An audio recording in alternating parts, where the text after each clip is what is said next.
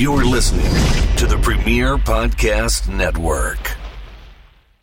Foundation Radio is brought to you by The Dugout. The Dugout provides custom quality apparel at an affordable price. Modern style mixed with classic designs, you'll find retro t shirts brought into the 21st century. Adam has several of his favorite t shirts in rotation from the team at The Dugout, including customized Dudley Boys, Prince and the Revolution, and the notorious B.I.G. t shirts. Right now, if you purchase your items through their Etsy site and use promo code FOUNDATION, you'll receive 15% off your entire order. That's right, 15% off your entire order. Follow them on Instagram at the Dugout brand. Follow the link on their Etsy shop and use your promo code FOUNDATION for 15% off your entire order. The Dugout, custom quality apparel at an affordable price.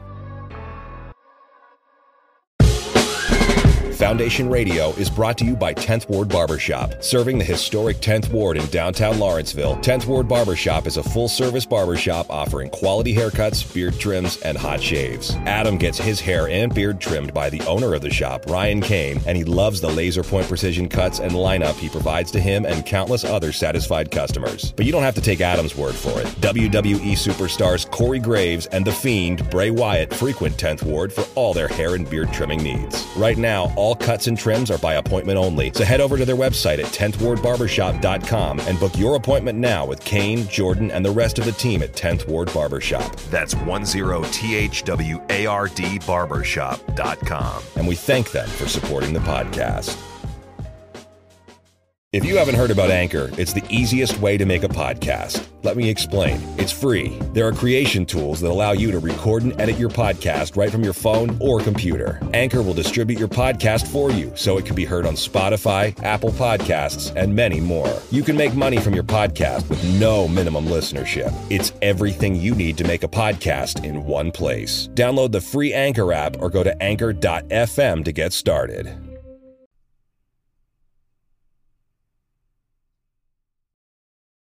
Peace and good morning, world. Welcome to Foundation Radio. My name is Adam Barnard. Thank you so much for joining me again on this beautiful day of ours. I cannot believe it is almost the holiday season. It is here upon us, and we're almost at the end of 2021, which I just cannot wrap my mind around. I feel like we were just here yesterday, getting ready to start the year, and now we are done. I am so grateful for all of the things that have happened this year. I've had some incredible people. Some of my heroes have been on the show. I just can't express the gratitude that I feel and how excited I am that I've been able to do these things and that you have listened to them, that you have enjoyed them, and that you have been a part of this ride with me. So thank you so much. And I hope that you stick around in 2022. We have a lot of really amazing stuff coming down the pipeline. Speaking of amazing stuff, if you haven't picked up anything yet for your significant other or the wrestling fan in your life, go to prowrestlingtees.com slash mind of the meanie and get yourself an I'm an Adam Barnard guy t-shirt. It works for every occasion. You can wear it to holiday parties. You can wear it to your formal dances. You can wear it to bar mitzvahs. You can wear it pretty much everywhere and tell the world you support Adam Barnard right there with your shirt. Remember, it's at prowrestlingtees.com slash mind of the meanie. Today's conversation is with the incredible Chris Van Vliet. I've been very excited about having this conversation for many weeks. I'm so happy we were able to link up. We talk about everything under the sun. And of course, I hit him with the wrestling rapid fire questions because as a wrestling fan, you know I got to hold your feet to the fire on this keep it tuned to this. We have a lot of great stuff coming up for the end of the year. Hopefully, we can squeeze another conversation in here, maybe some more. Sam watches bad wrestling poorly. Also, I want to share with you guys that Foundation Radio is now available to listen to on Amazon Music and Audible. You can find the show there. Hit subscribe anywhere you listen to your favorite podcast. Thank you so much for listening to the show. I am so grateful that you are tuned in and that you are sharing this with your friends. Don't forget, all the archive from this year and the last year is available at foundationradio.net. All right, let's just get into the show. Please, everyone, welcome Chris Van Vliet.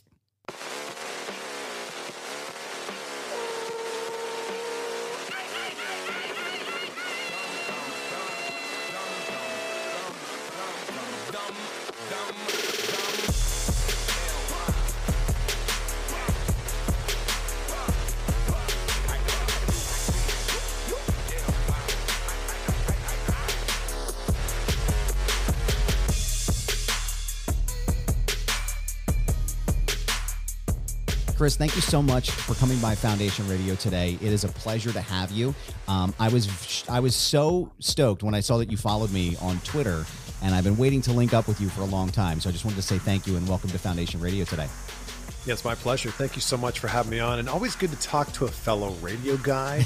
always good to talk to a fellow broadcaster. Like we speak the same language. I love it. It's great, man. It's a it's a it's a unique practice that I feel like you need in the heat of the moment, and it's just all about really. I feel like it's it's like a couple things. It's repetition and it's just improv. Like I feel like if you're a radio broadcaster, you could probably be a really great improv actor, you know, because you oh just my gosh, it's, yeah, it's uh, or even like a freestyle rapper. You know, think about the the mental ling- linguistics you have to do while you're in the middle of a like a radio set, or you're in the middle of that like one minute promo that you have, yeah. and you have to hit the post, and it's just like I mean, well, we were just doing that, but it's just like it's the entire, it's this entire mental thing that you have to do in order to make sure you get from one one end to the it's just it's it's fascinating. Did you ever have any trouble? Yeah. did, did, you ever have any issues while you were live on air or did you have the ability to re-record and go back or anything like that? There's no question that being a radio broadcaster made me a better television broadcaster. Like it made me so much of a better tv host because i was able to be a little bit more free flowing and figure stuff out. But when I first got into radio, I pre recorded everything. And then I would listen to it back and be like, that's not good enough. And then re record it again. And then I would listen back and go, nope, we got to do that again. And eventually you just run out of time and be like, well, one of these is going to have to be good enough. we were using a system called Vox Pro. Did you use something like that? I didn't know. I used Cool Edit Pro. There's so many different. Yeah, I mean, there's hundreds of them. Cool Edit Pro was the one that we used. Okay, I I, yeah. I I used Cool Edit like I think that was the first system I actually learned yeah. on. Yeah, a, but I, would, I, was, I was recording five. almost everything. I was pre-recording almost everything, and then after it took a while, like six ish months, I was like, yeah, I think I can say like I think I can talk for eleven seconds on the radio without pre-recording it. Yeah, like I, th- I think that's an okay thing. I, I remember one thing that used to trip me up a lot when I was going through like the training and stuff because I went to a broadcasting school and things and they were always the biggest thing was always make sure you're not cussing on the air, make sure you're not swearing and this and that. And it was amazing to me how many folks would trip themselves up while and and doing the read throughs and going through the practices and then they would drop an f bomb and it's like guys it really isn't this difficult you know? Like I'm just yeah. like I'm over here like I, you're like it really isn't that hard though right? Like is it am I just an anomaly or is this really difficult? But no I look I don't cuss very often in my regular life so it's not hard for me to not cuss on the radio. But I always think like picture your mom is on the other side or your grandma's on the other side of the microphone. And, you know, maybe you might say, oh, yeah, I cuss in front of my grandma all the time. And sure, each his or her own. That's right. fine. Right. But I would say, like, if you're in front of a group of kindergartners, you'd probably be a little bit more careful with what you're doing. So just take that same mindset and bring it into what you're doing radio. I uh, I can hear, like I said, I uh, I knew right away that you were a radio guy and you did television and you've won four Emmys. Is that correct? That's what I've read about you. You've won four Emmys over the course of your career, which is absolutely incredible.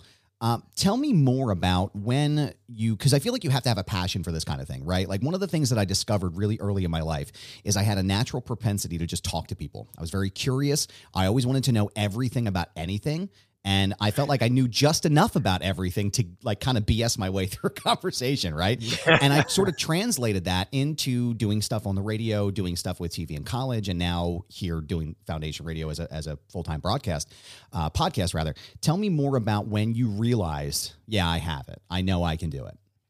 I still think I'm a pretty introverted person. Like I think I'm the I think I'm an introverted extrovert, right? Yeah. And I've I've spent a lot of time in my life trying to be interested rather than trying to be the interesting person. And I think that that's like that, there's a really big distinction between the two. But I was really introverted. I didn't really come out of my shell till high school, but always loved performing, always loved broadcasting. And if I go way back, I had a Fisher Price tape recorder when I was four years old with actual cassette tapes. Wow. And I would pretend to be the radio broadcasters that I heard on the radios. So my mom still has those tapes somewhere where I'm pretending to be a radio DJ.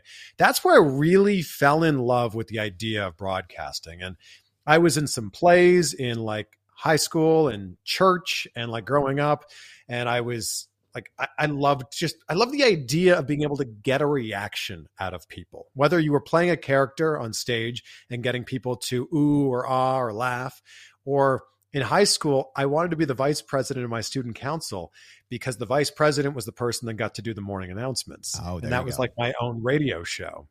So I just love the idea of being able to. I hosted the fashion show, I hosted the talent show in high school. I just loved that idea of being in front of people, having a mic in my hand, and all eyes were on me and all ears were on me. And you kind of guided whether this was going to go well or this wasn't going to go well at all.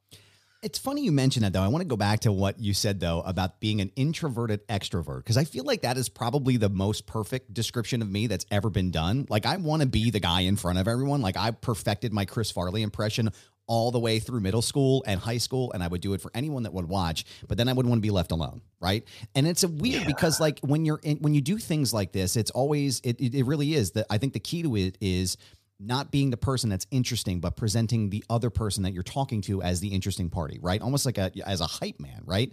Um, have you yeah. have you felt like that's ever held you back being an introverted extrovert, or do you feel like you've used that to your like full advantage?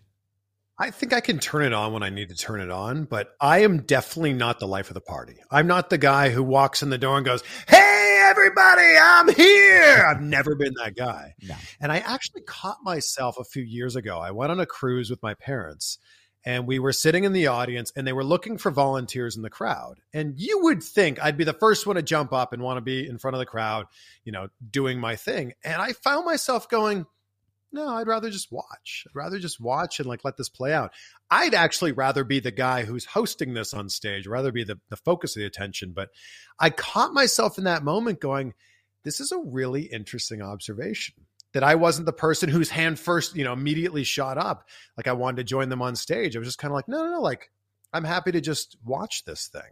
That's crazy. Yeah. And I've, I've never been that type of person either. It's only when I'm doing Chris Farley and I'm trying to get laughs from people is really the only time I want to be like, you know, the person. But I remember too, as a kid, we had uh, the Talk Boy from Home Alone 2, which also had the cassette oh, tapes. yeah. And I spent a ton of time imagining myself as me and Gene Okerlund or as one of the announcers that I would watch on television, you know, Tony Schiavone or Bobby the Brain Heenan, and I would practice being these different people in and out. And I know that you're also a big pro wrestling fan as well, and you do a lot of really incredible interviews uh, on your YouTube channel and on Insight. I really enjoy them. I loved your your interview with RVD, and I loved your conversation with Eric Bischoff, which I've he's been on the show here as well. I feel like for me as a 90s wrestling fan like you just can't get bigger than you know easy e on on your program but um how tell me about your love of professional wrestling has it has it been there your entire life has it been something that you really enjoyed tell me tell me your your first start with that I really became a huge wrestling fan during the Attitude Era. So, like 98 ish. I was aware of wrestling up to that point, as everyone is. Right.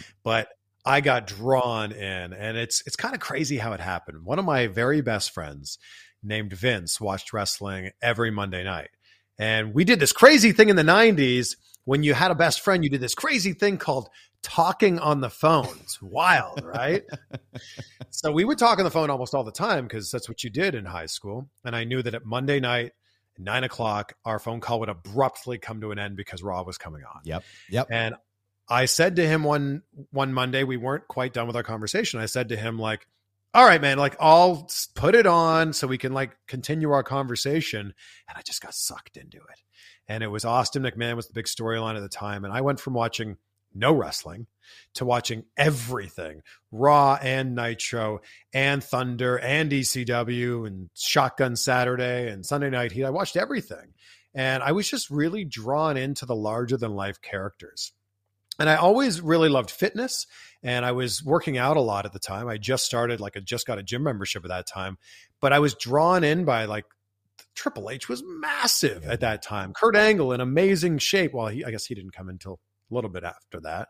But, still in the same timeline, yeah. Yeah, Ken Shamrock and Chris Benoit I was just drawn into like how jacked these guys were. And it was like this perfect mix of all of the things that the 16 year old version of me liked, like together in one.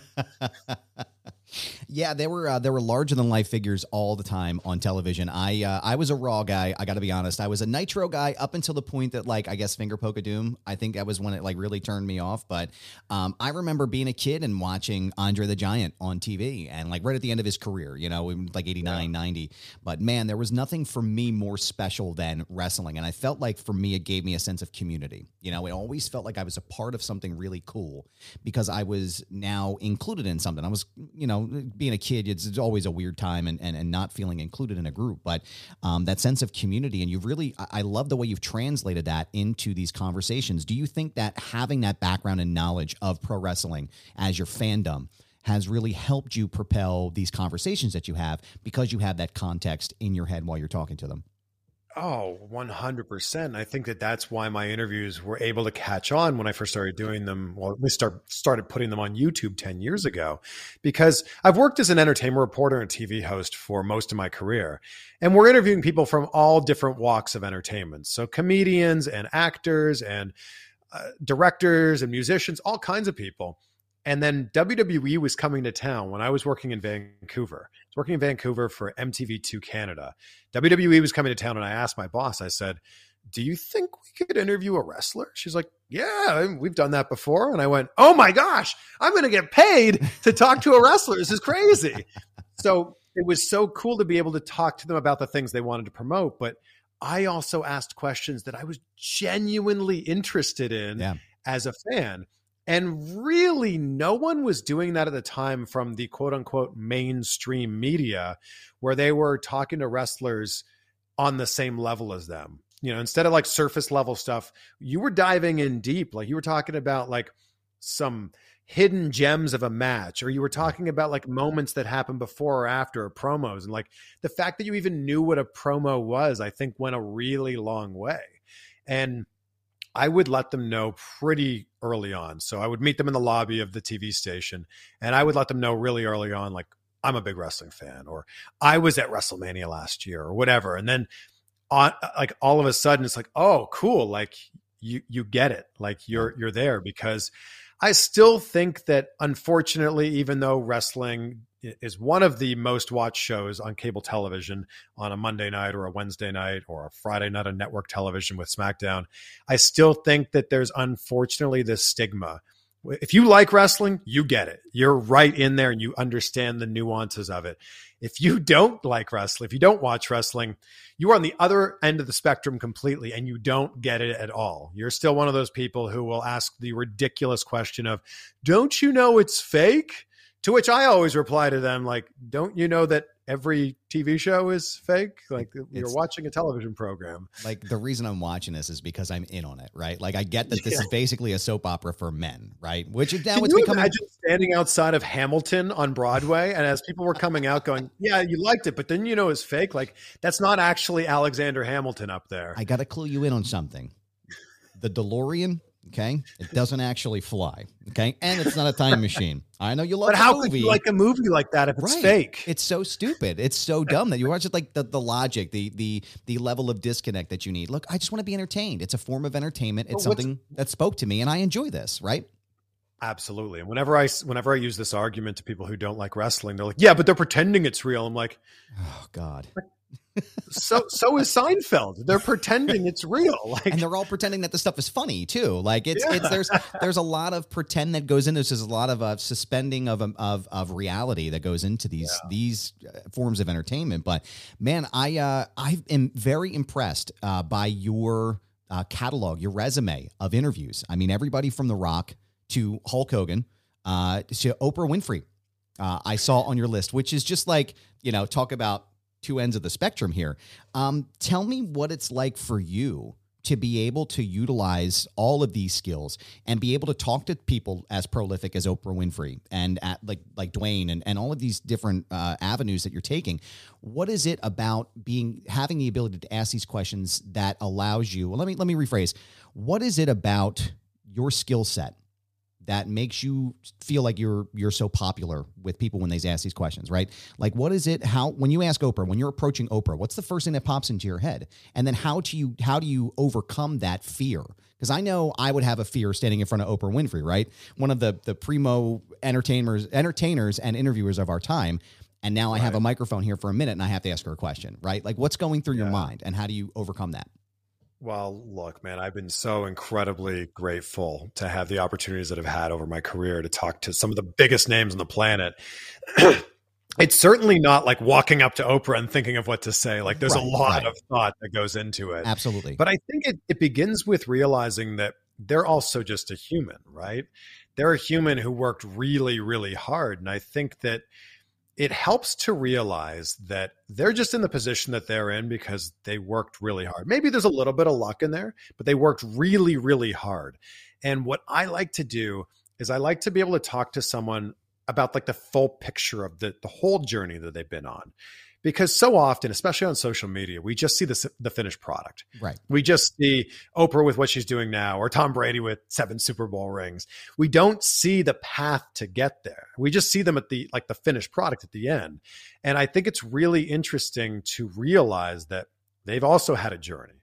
They didn't just wake up and were famous one day. They didn't, didn't wake up and they were rich one day, especially with someone like Oprah. Like her story is Crazy, unbelievable, right? Story. Where she's come from and everything that she went through growing up. It's important, I think, to put all of that in context when you're speaking with someone. So I also understand when someone's promoting a book or a movie or an album that they're doing 30, 40, 50 interviews right. in a day. Right.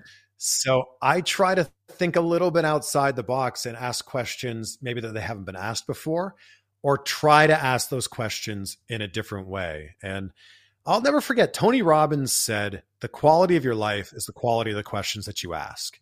And I think that there that's a really really powerful statement because you could ask the same question two different ways and get two completely different answers. Mm-hmm. And I think it's a really important thing to to ask yourself when you are approaching an interview is this the best way that I can ask this question? And if it's not, what could I do to rephrase it? That is an excellent quote, and I think about that often. You know, when typically when I'm I'm preparing for an interview or I'm preparing for a conversation, uh, there's there's a certain level of fear that goes into it, right? There's a certain level of like, okay, so Eric Bischoff has agreed to be on my program, right? I'm just this guy from Philadelphia. You know, I'm here and now I'm talking to arguably one of the biggest minds in professional wrestling. This guy has been asked the same stuff 150 times, 150 different ways. What was it like during the, uh, the Attitude Era and the Monday Night Wars? What was it like turning Hulk Hogan heel? I want to know about his thought process on the three part arc, right? The story structure, the hero's journey inside of the, the wrestling world. I want to dig yeah. deeper and get those questions out of them and find that detail because when you find that connect, man, I mean, it it's like a light bulb that goes off, right? And it's just they open up and people tend to talk to you more.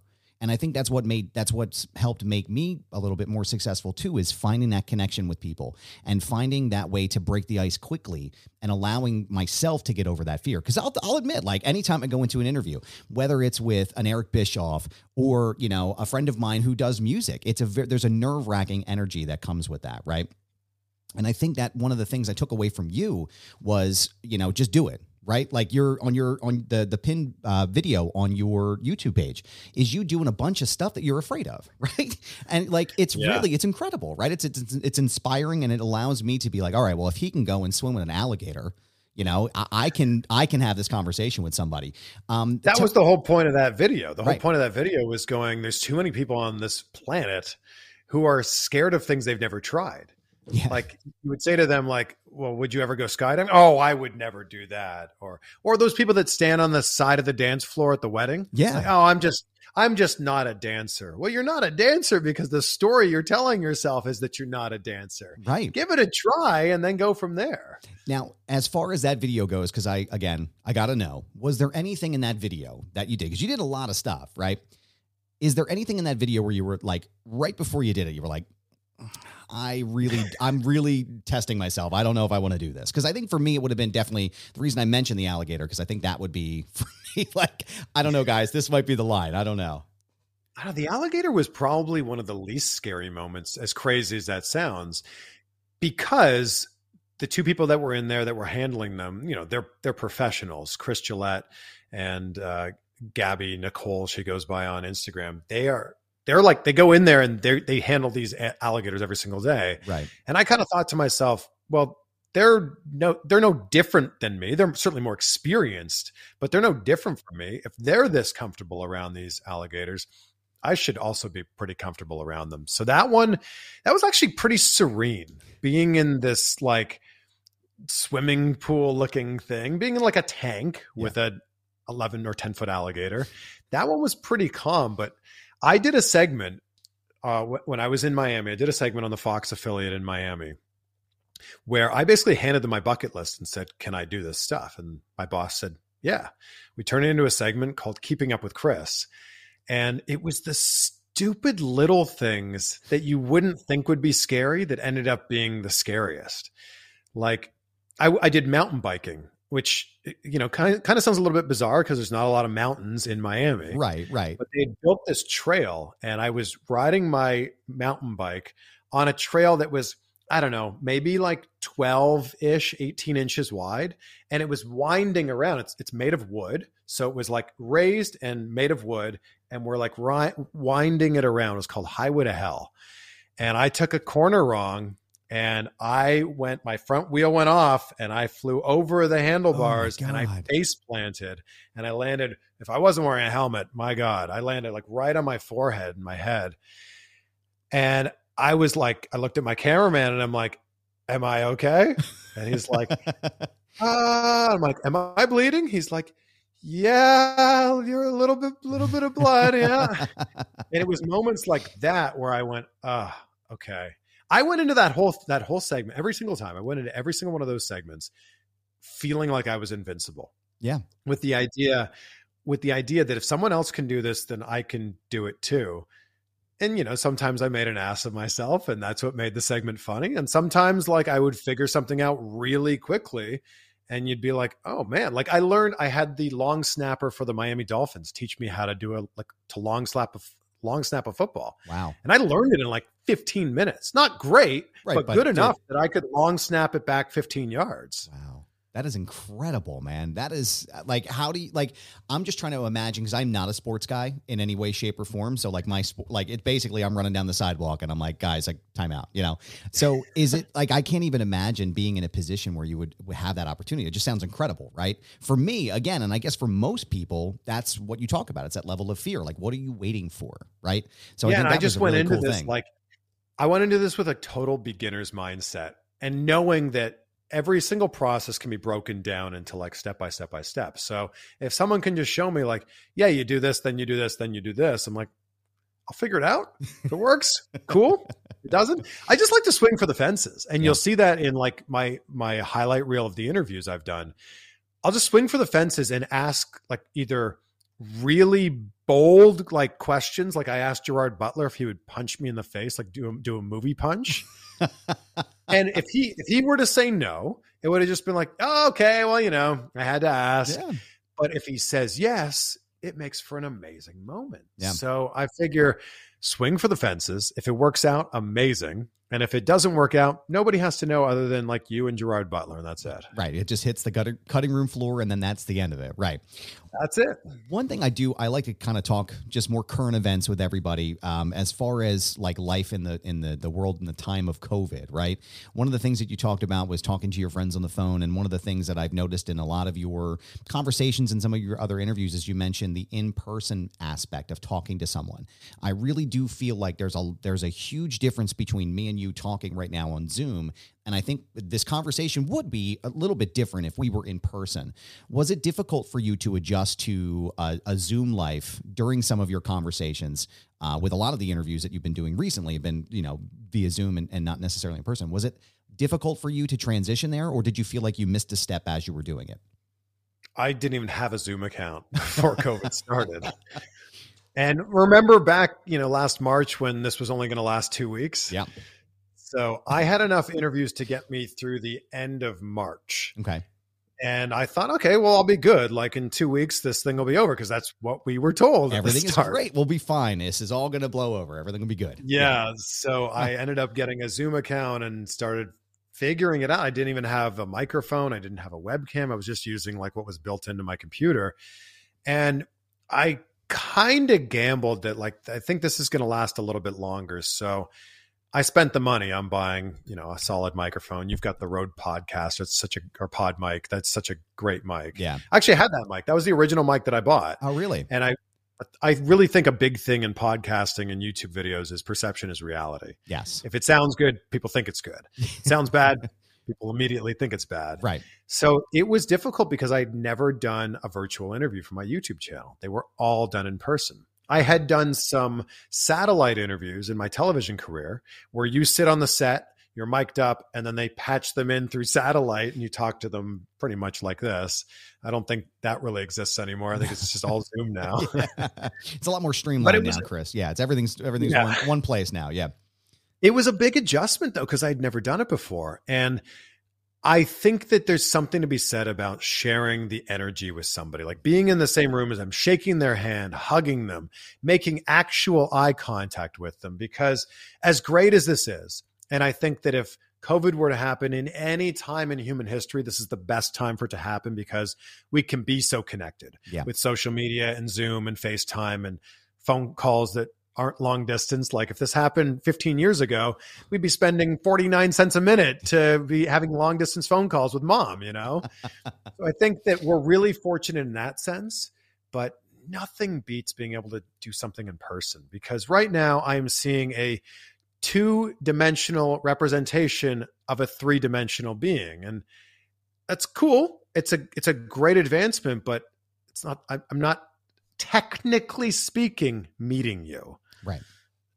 It's uh it's it is it's difficult and I I recently I did an, I had a conversation with um a friend of mine Robert Costa from the Washington Post and it was the first in-person conversation that I had had since March of 2020 for the show. Happened to be in Yardley. I went up to meet him. He was doing a book signing in Philadelphia and we did this really great episode and I listened back to it. I was like, "Wow, the energy really is different because we are connecting. And one of the things that he did mention is I asked, I always ask him, like, any advice for me, Bob? You know, like we've been we've been colleagues for 20 years. Any advice? He goes, Yeah. And it, it's funny you mentioned this. Make eye contact all the time. He's like, You're good at it, but be better. Right. That's the key to this is having a conversation because you really want to bring people in. And I, I feel like that's really part of your success because I'm noticing even as I'm watching you on the screen, your eyes haven't darted away. Right.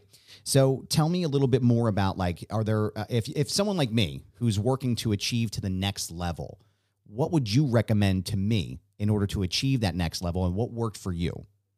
Jeez, I'm trying to get to the next level. So I don't know. I need someone to come in and tell me. But I do remember when I got my first TV hosting job, I would talk to the camera. So I've been looking at you on the screen, by the way. And if I look here, I'm looking directly at the camera. So I would start off a TV segment and I would kind of like do a little bit of this and I would look at it and then I would like look off because that's kind of what we do in our everyday life. You don't ever like stare into someone's soul, especially when you're talking.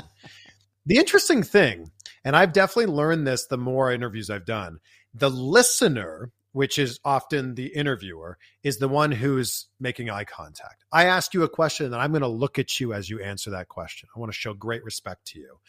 The person who's speaking oftentimes we'll be looking at you as you're asking the question. And then you'll notice this so much now, especially in an in person interview. They'll start telling the story and then they got to think of some stuff and it's over here. And then they got to think of something else. And it's really interesting now that I pick up on that. So, my first TV job, my boss said, You need to make eye, to- eye contact with the camera lens the whole time. And I went, Oh, I, I haven't been doing that. And she's like, No, you haven't been doing that. And I watched back some videos and I went, Oh, you're right. And the second, especially if you're an on camera host, the second your eyes dart somewhere else, it either A looks like you're distracted or B looks like you have no clue what you're talking about. It's uh I, I often feel like that too because I'm a fidgety person as it is. I just can't sit still. So I'm constantly fighting in my own head about like sitting still for like five seconds, right? And I really feel like that's something that I need to work on for sure. But I I noticed that that is something that I when Bob was talking to me, man, it was dead on accuracy the entire time. And I feel like that is an, a really important part of conversation as well. But um, how much do you attribute discipline to your success?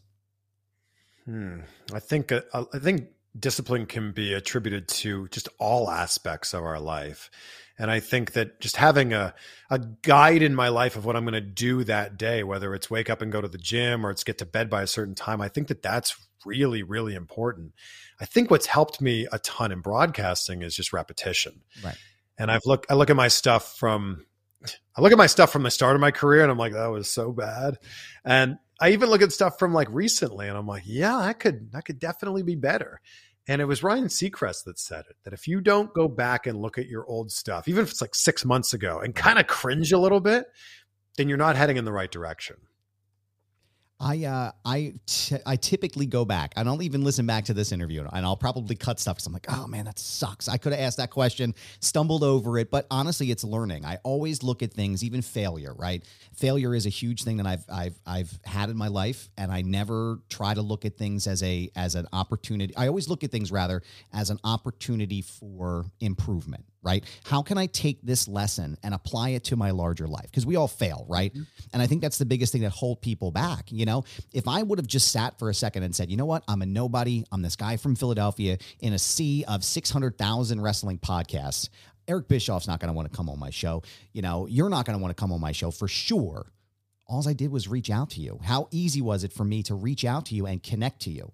And that's what happened, right? So I think a huge segment of people, what I try to try to practice in my everyday life is not be worried about failure, not be worried about that idea of failing because everybody fails. I'm sure you failed in your entire life. Have you ever had anything spectacular that you've ever failed at in your life and you went back and, and saw that as the starting point to something huge? Oh, it's not win or lose, right? It's win or learn in right. every single aspect of your life. And I always bring up this story about The Rock. So when I interviewed The Rock for Ballers, Think about this. In Ballers, he's playing a retired NFL player who's now figuring out life after the league. The Rock's goal in life, The Rock's main goal in life was to be an NFL player. And The Rock, incredibly successful, as successful as he is, failed at his goal. So on the red carpet for Ballers, I said, you know, your main goal was to become an NFL player and, you know, you didn't get there. If you could go back and change anything, to make that happen, to achieve that goal. And obviously, things worked out pretty well for The Rock, but would you go out and change anything? And he said, no. Like sometimes the best things in life are the things that don't happen. And that one really like hit me to my core that sometimes you think like I need to do this, then this, then this, and it's going to lead to this. Well, sometimes it doesn't work that way. Sometimes the path to success isn't like A to B, it's like a whole bunch of other things, and then you find B.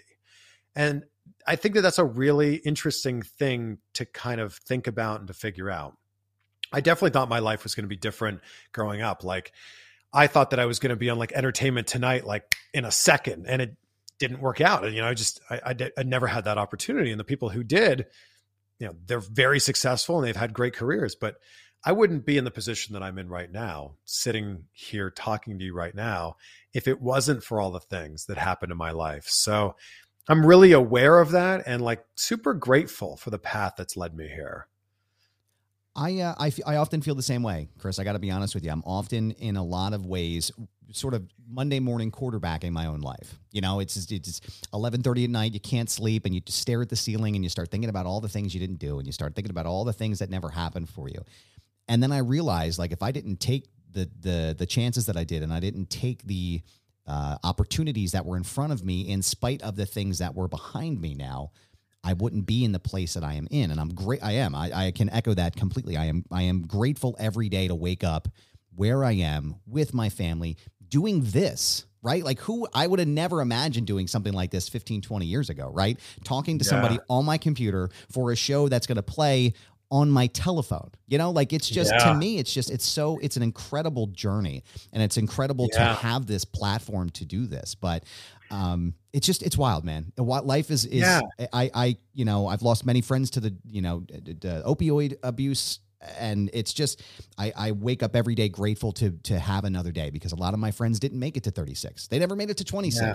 you know so yeah. i tend to really look at things that way I think I, I learned a really big lesson when I stopped taking things so personally. And it's really hard, like, to not take things personally as a whole, but we're in an industry where you are the product. Right. You know, like your voice or your face and your voice, whether you're on radio or TV, you are the product.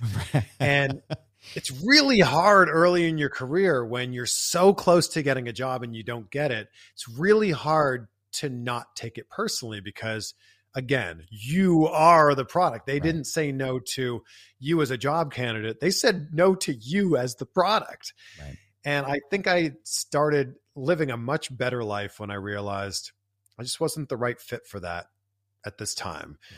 Or they were looking for something different, or I wasn't ready for this opportunity. And the second I started taking things not as personally, I felt like I just felt like so much lighter. Yeah. It feels like it's a, it's a relief because you like Yeah. you said it's not it's not right it's not a never it's a not right now. And eventually I'm going to get there and I'm going to bust my ass to get there and I'm going to do everything I can to get to that. And I'm going to take this lesson and I'm going to apply it to everything else. Um, and I think that's really, I think that's really what's helped me succeed and be more successful. One of the things I do always generally struggle with, though, is that that level of self value. Though, you know, I feel like you're the you're the kind of person you are uh, very successful. Do you struggle with those things with self value, self worth, self love? Is that something that that comes into play in in any of your thoughts or or you know any situation in your life? I think it's realizing what your value is, especially if we're going to talk about broadcasting. It's important to know, like, what do I bring to the table and what do I value that at? And I think that there's, you know, we're in an industry here where you have to start out by volunteering, you have Yeah. to start out by interning, but then you have to get to a point where you go, okay, I've got enough experience where I probably could land a job from this. But I've always kind of gone into this with like a blind confidence or call it ignorance. I don't know, whatever you want to call it. But I've always just gone in of like, I can do this job. I'm confident that I could do this job. And if I can't do this job right now, I can figure out how to do this job and I can figure out how to be great at it because I firmly believe that we all have the skills inside of ourselves to do anything we want to do. It's just a matter of do you want to cultivate those skills? Do you want to work with the best coaches and the best trainers? Do you want to put the time in? Do you want to put the 10,000 hours of Malcolm Gladwell, you know, of Yeah. that time in to do this? And I think a lot of people will be met with failure and then they will end and that, that'll be the end of their journey. I think they'll go, Oh yeah, I tried to do that one thing and it didn't work out. So I guess I wasn't meant to do that thing. It's like, well, or, or you could have Or yeah, or yes, that's one option. Yes, or or you could have learned from that and got better, and then the next time you were met with failure, you'd be a little bit more prepared for it. So I go into it like I'll figure this out. I will try my best, and we'll go from there. is there anything that you haven't done yet that's on your radar that you hope to be doing within the next year or two or maybe next month Hmm. what is what is something that's on your current bucket list I've been really thrown around the idea of writing a book. So I think I need to, instead of just making this an idea that I throw around, I think I need to, it needs to be something I commit to. And then I need to set a timeline for that. And then I need to just make it happen. So a book, it's something I'd like to put out there. I did a podcast episode recently. And it was very similar to this uh, this thing you're talking about, the bungee jumping and swimming with alligators and all that. I called the episode "What the f are you waiting for?" And it was just the idea that like there are a lot of people who want to do something in their life and they're right up there on the edge and they they just want they just need to take that step off and do it and they don't. And for some people they never take that step.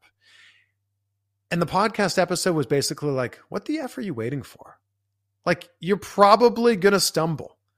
You might even fail. But everybody does. The journey of 10,000 steps begins with a single step. But once you take that first step, it's so much easier to take the second, and then the third, and then the fourth, and then you just kind of get a momentum going.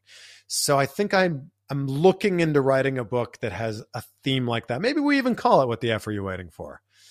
not a bad idea that's probably it's gonna it's gonna jump definitely jump out at you for sure it's definitely gonna be something If that was be- sitting yeah. on someone's coffee table, you'd pick that up and go, "Huh, what's that?"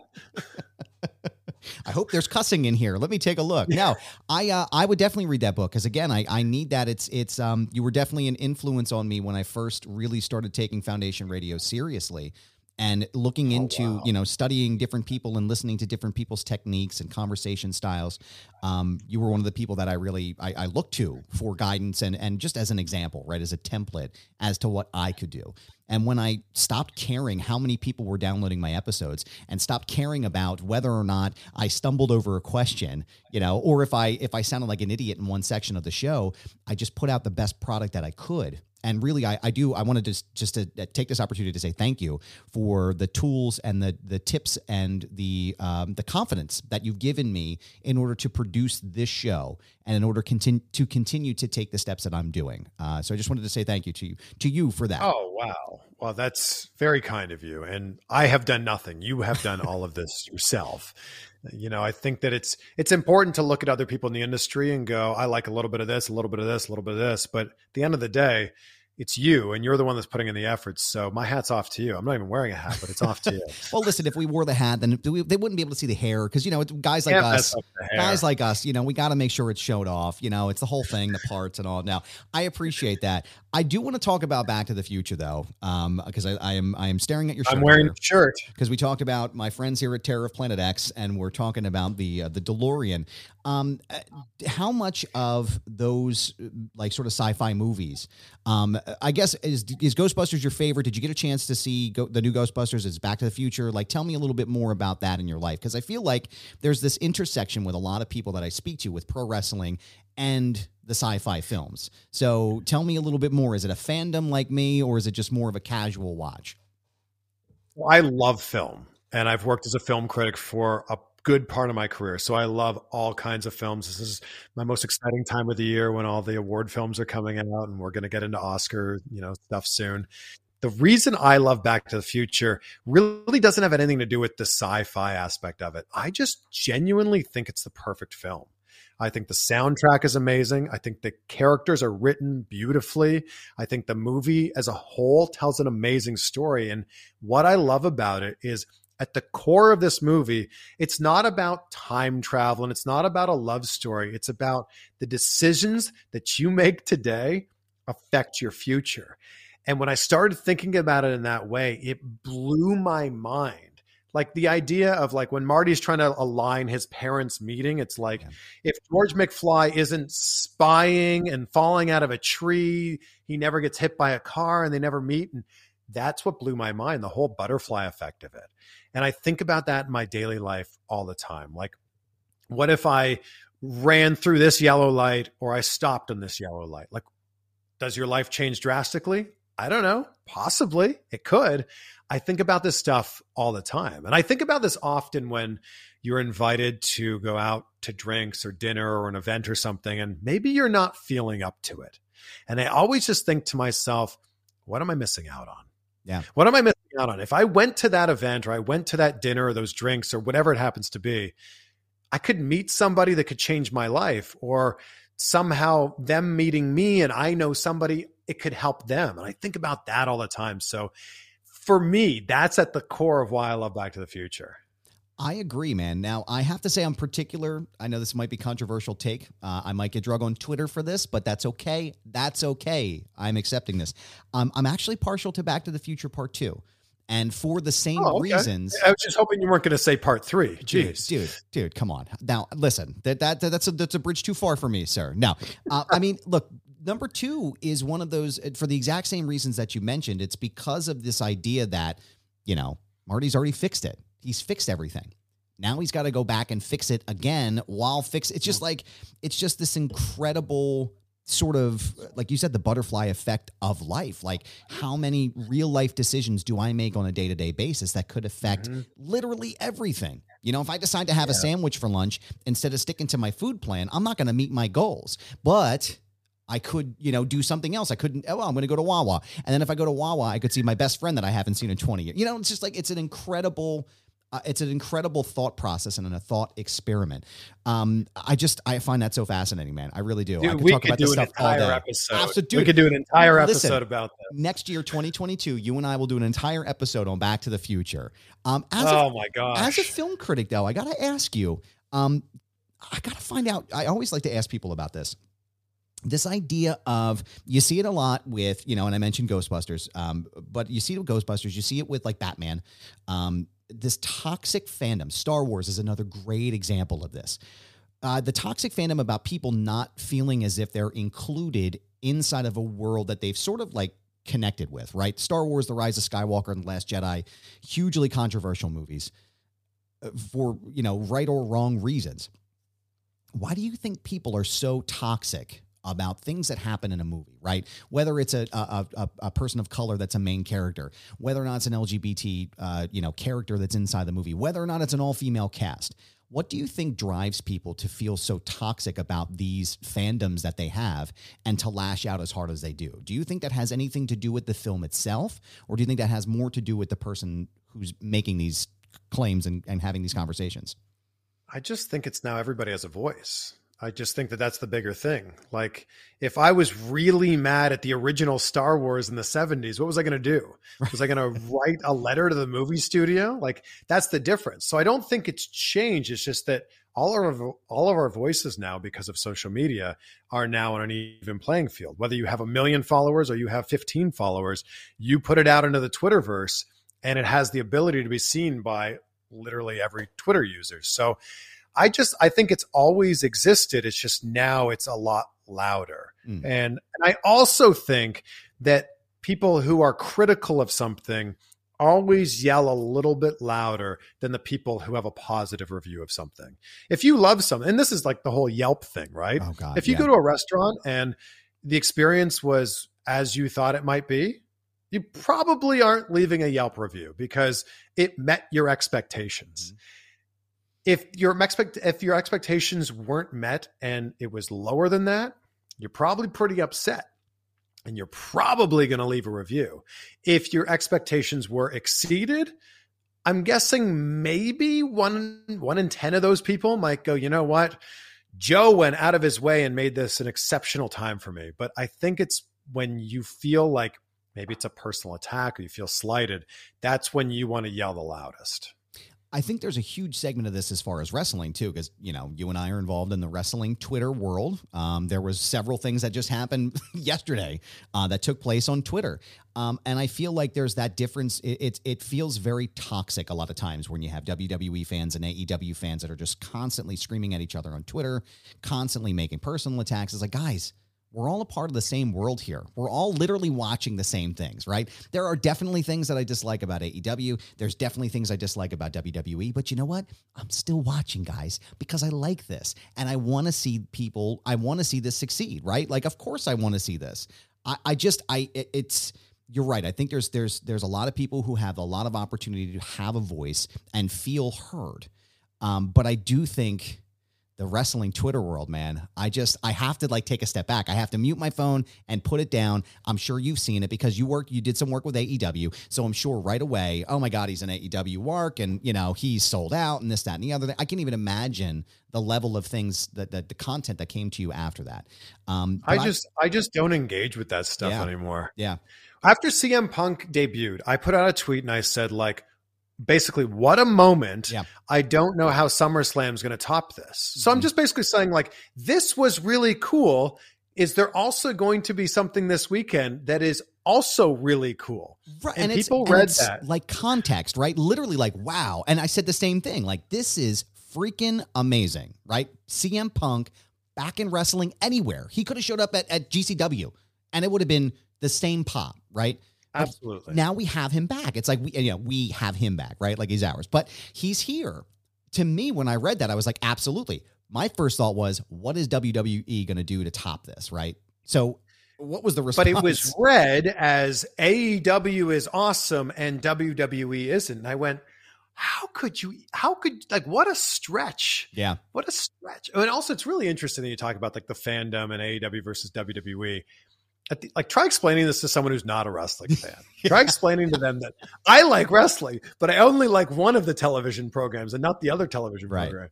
You telling me if you're a WWE fan and you were out in the wild, you know, outside of a wrestling event and you saw someone wearing a Bullet Club shirt that you wouldn't like go up to them and be like, "Hey man, cool, like too sweet." right, right. right. Of course you would. You're you know, you're you're you're all in the same universe everybody just coexists together. These guys all know each other and they're all laughing at us because we're all having these arguments about whether or not Roman Reigns or Kenny Omega is better. But it's just it's it's just this idea that like I think people just get too serious, they get too wrapped up with it and they they tend to lose their facilities when it comes to this. And it just for me as far as like even with my wife when she reads some of this stuff, it turns her off from watching or wanting to be more involved in the community. And uh, I think it's a shame. I really do. But uh, as far as movies though, I got to ask you what has been your favorite film so far this year? Has there been anything that you've liked? Has there been anything that you've disliked? I'm going to ask you the hard questions here, Chris. Is there anything that you've really disliked this year? That I really disliked. Yeah. I'm sure there's lots of things that I really disliked. well, what's your what's been your gonna, favorite? Gonna, yeah. Uh man, it's just so it's also really tough for me to like get a gauge of like, did I see that this year? Did I see that last year? Everything's you know? blending to the time is just melting together with the pandemic. Yeah, it just never stops. It seriously is. There's definitely a lot of things that I need to see still. Mm. But I like I have a stack. I have a stack of DVDs that I need to see, and I will be DVDs. Right? Wow. Jesus, you just aged yourself, pal. Way to go. Nice job. That's funny. I really, I just saw Red Notice recently, and I'm like, man, you know what? The Rock delivers. Yeah. Yes, he does. That was a yeah. great flick, man. I really enjoyed that. That was really enjoyable.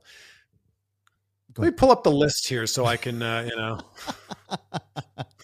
yeah, I watched that. I finally got a chance to watch that. I, I mean, I anything Ryan Reynolds does is is fantastic. He could play Queen Elizabeth II and be great. He'd be the perfect choice for the role. But um, yeah, I really and I like the way that they set that up for a sort of a longer, longer ter- arc. You know, another another part of that movie. Yeah, so I, I'm I'm not even googling this correctly. That movie's that's at least going to be two, if not three or four. Yeah, yeah, for sure. Yeah, well, I'm I'm not I'm not very good at googling. No, that's all right, man. That's all right. I can't I can't wait to see West Side Story though. I think yeah. that Steven Spielberg is like we are so lucky to be living in a time when Steven Spielberg exists. Yes. Absolutely. Oh, licorice pizza. There we go. Let's go with licorice pizza. I, licorice pizza so good. Is it? Yeah, I haven't seen that one. That's uh who's in that one? I'm not House of Gucci. I've heard so many great things about oh, it. That's so Lady Gaga, right? That that's the new one, right? Yeah.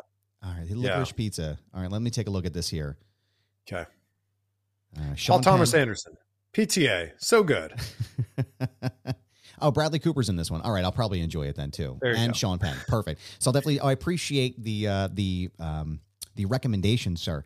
Um, I always typically before I ask for your plugs on the show, I have a list of wrestling related rapid fire questions that I would like to okay. ask you now. So I'm going to throw them at you.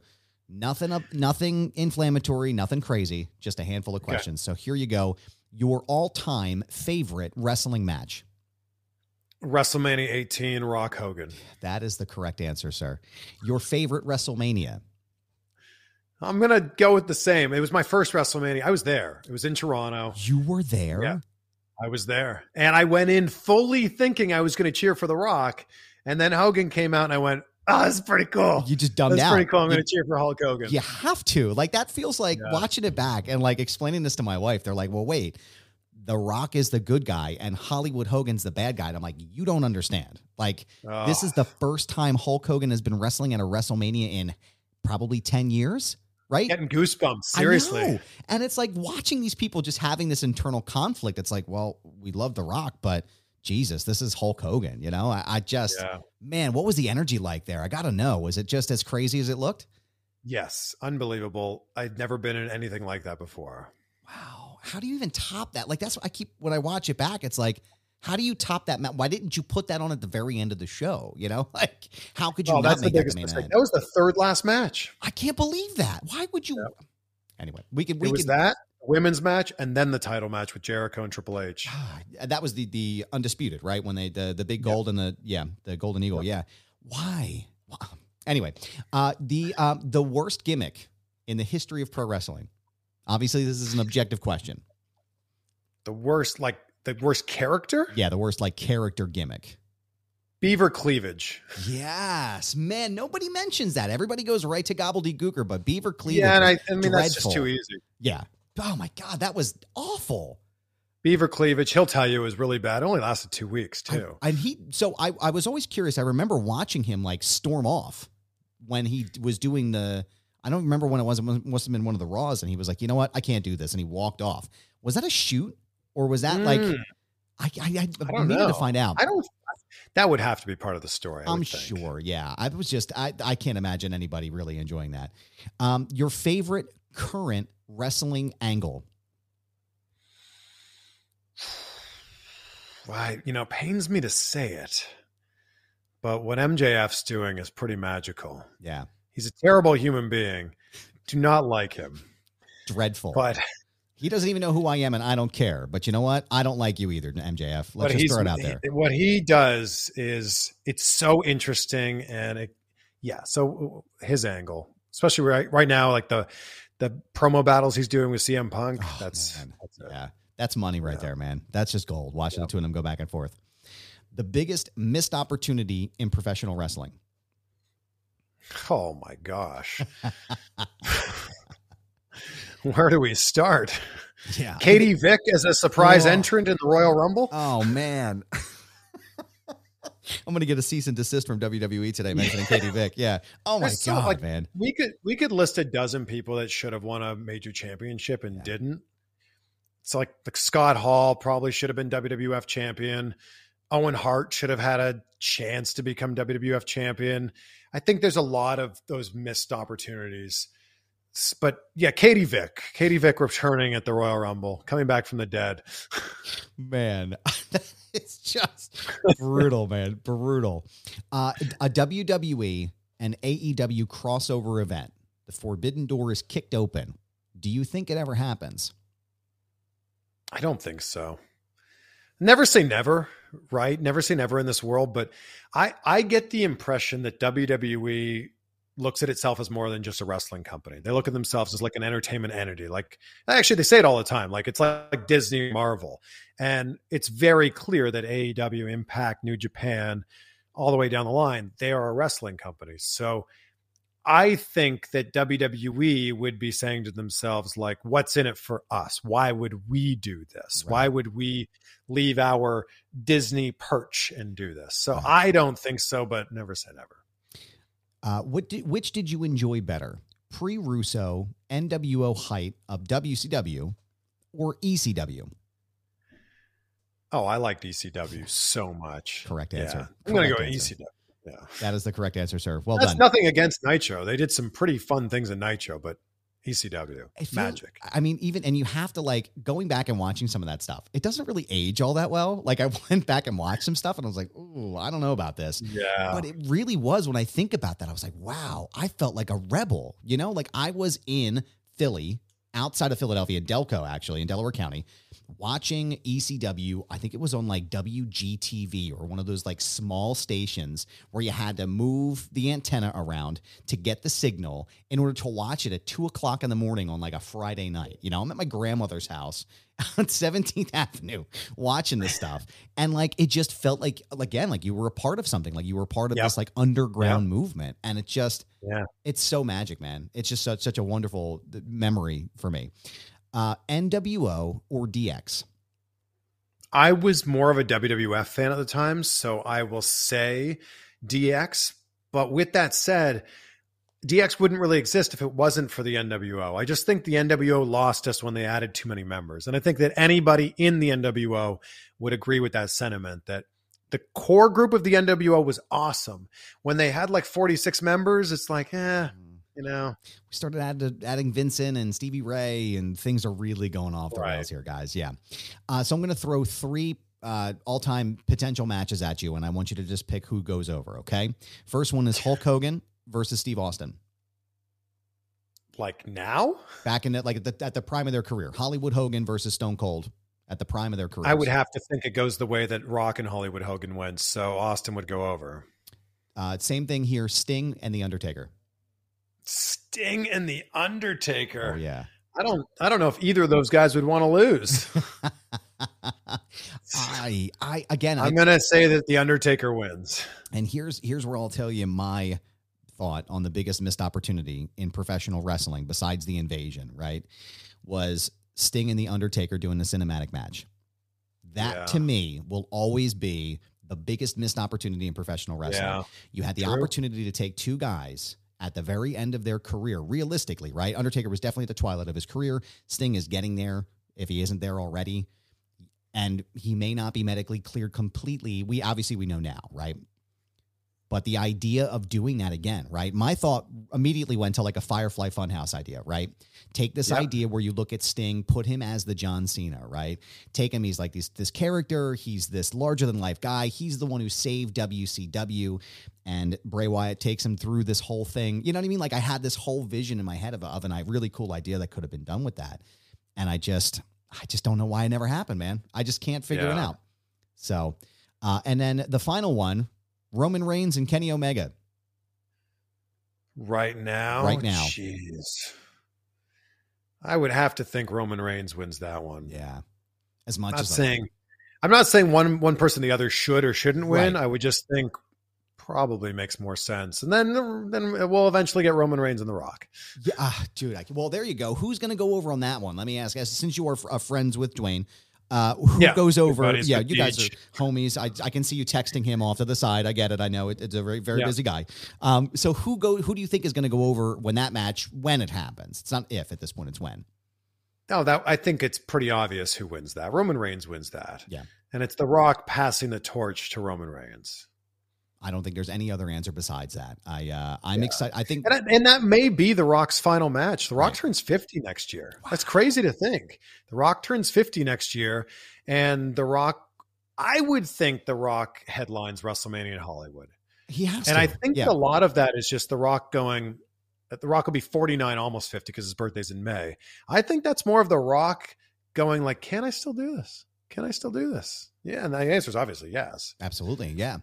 Now, here's I promise I I, I said it was going to be one more question, but now I promise this is one more question. Roman Reigns has had the run of his career right now. I mean, there's um, to me there's nothing better than the Bloodline on TV. That entire storyline is solid, solid gold. Is there anybody that can knock him off his perch before The Rock? Right, like let's take The Rock out of the equation because I really don't think there's going to be a title involved in that match in any way, shape, or form because I think it means more than the title. Right? Who knocks Roman Reigns off his perch?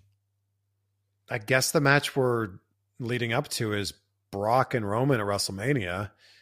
I just don't think that that's it, though. No.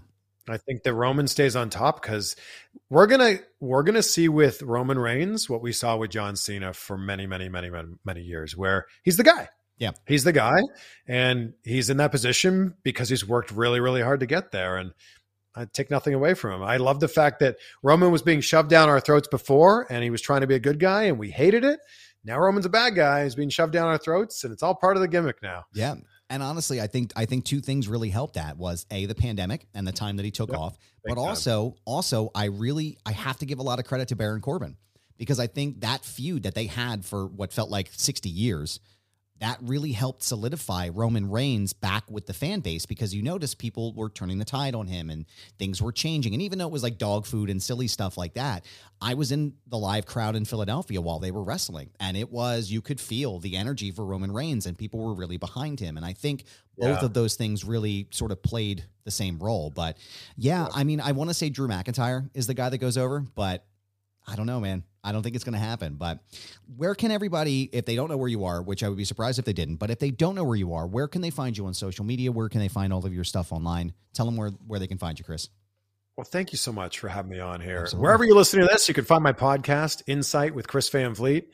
And I'm on YouTube at just Chris Van Vliet. And then same on all social media, it's just my name, Chris Van Vliet. So thank you so much for this conversation. We talked about so many different things. This is a blast. I appreciate it, man. Thank you so much. And like I said, I got to thank you for your uh, the all of the the confidence you give me to do this, uh, and and and really helping me take the next step into doing this. So, Chris Van Vliet, thank you so much for your time, man. I really appreciate it.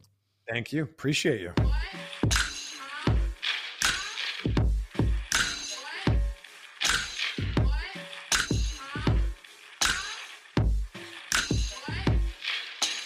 Foundation Radio is hosted, recorded, and executive produced by Adam Barnard. The show is also produced by Sam Krepps. Special thanks to Greg Mead, Joe Keane, Jeff Quinn, and Dr. Ruth Almy. Our intro and outro music is produced by Dumb Ugly. Find this episode and our full archive at foundationradio.net. Follow us on Instagram at foundation underscore radio. Be sure to subscribe on Apple Podcasts, Spotify, and anywhere else you get your favorite podcasts. This has been a Foundation Radio production. Butts Carlton, proprietor.